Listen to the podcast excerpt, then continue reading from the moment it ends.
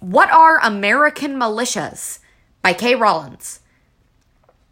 Chris Hill, better known as Blood Agent, spends his days practicing weapons training, disaster preparedness, and combat drills with his troops.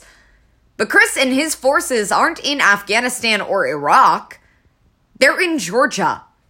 As he told Vox News in 2017, Chris's group, the Georgia Three Percenters Security Force, promises to be ready to defend the Constitution against all threats, foreign and, most importantly, domestic.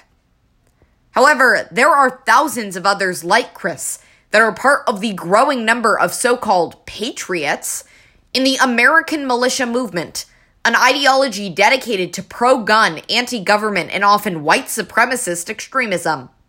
Far from just being a set of views, the movement itself is shockingly organized, comprised of organizations like the Oath Keepers, Proud Boys, who Trump notably told to stand by in the first presidential debate, Three Percenters, Minutemen, and dozens of other localized forces.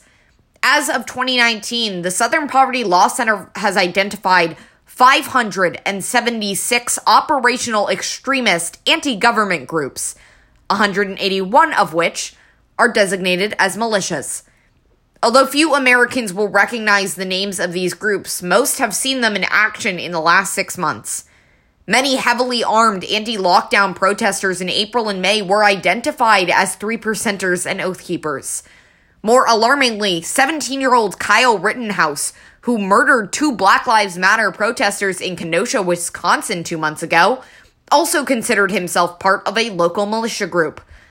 While these groups are far from unified, militia members like Chris Hill and Kyle Rittenhouse all share a similar distrust in the federal government, a belief that reaches back into the militia movement's early days in the 1990s.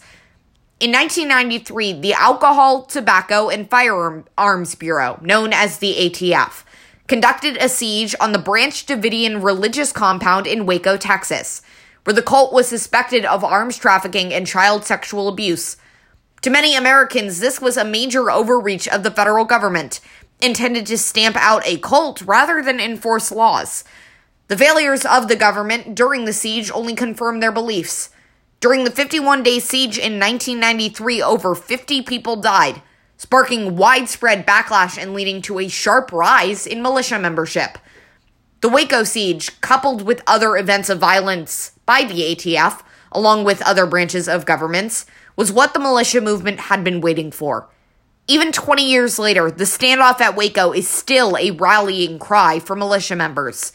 The Oath Keepers founder, Stephen Rhodes, told reporters that if the federal government didn't stay away from anti government groups in Oregon in 2016, that there would be another Waco.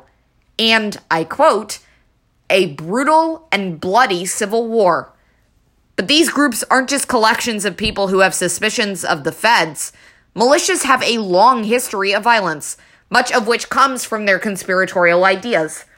Militia groups are heavily influenced by theories like the so called New World Order, believing that there is a totalitarian government force that is trying uh, that tr- seeks to take away all weapons, voting rights, and autonomies from citizens of the planet. They also believe it's likely run through the United Nations. Although not all militia groups or members buy into this theory, most members are widely distrustful of federal and international oversight and believe that they do need to be heavily armed to fight back against potential threats. But combining heavily armed citizens with trigger happy beliefs has been a recipe for violence. For example, in 1995, anti government extremist Timothy McVeigh killed 168 people in the Oklahoma City bombing, targeting a federal office building to send his message. Although McVeigh himself was not part of a militia group, he was inspired by them. And his actions are undeniably a consequence of the rise of the militia movements. McVeigh wasn't an isolated incident. Last year, another militia mentor, m- member, Jerry Drake Varnell, a three percenter affiliate, tried to replicate McVeigh's attack. Unfortunately, even though alt right groups like militias represent the single largest terrorist threat in the United States, the media often sympathizes with them. Take the Bundy family, an anti federalist extremist family who got into a standoff with the Bureau of Land Management, or BLM, over where their cattle could feed. As expected, the standoff was heavily publicized by websites like InfoWars, which already leaned towards anti government conspiracy stories. However, unlike Waco or Ruby Ridge before it, the Bundy incident attracted more mainstream sympathy through channels like Fox News. Less than two weeks after the BLM set base in Clark County, Sean Hannity interviewed Cliven Bundy, and days later, Hannity began his show with a 20 minute Friday night segment on Bundy, playing a loop of protesters being tased by federal agents. Greta Van Susteren, another Fox anchor, challenged viewers to answer a poll if they were, quote, Team Cliven Bundy or Team Federal Government, where 97% of the thousands of respondents were Team Cliven by publicizing and even praising Cliven. Fox gave a platform for the extremist positions of militia members and therefore played a key role in radicalizing their viewers. Unfortunately, these militia movements are spreading. They're using anti government anger to recruit online, expanding their illegal law enforcement actions across American cities, and are, without a doubt, incredibly dangerous. In some ways, these militia groups are right.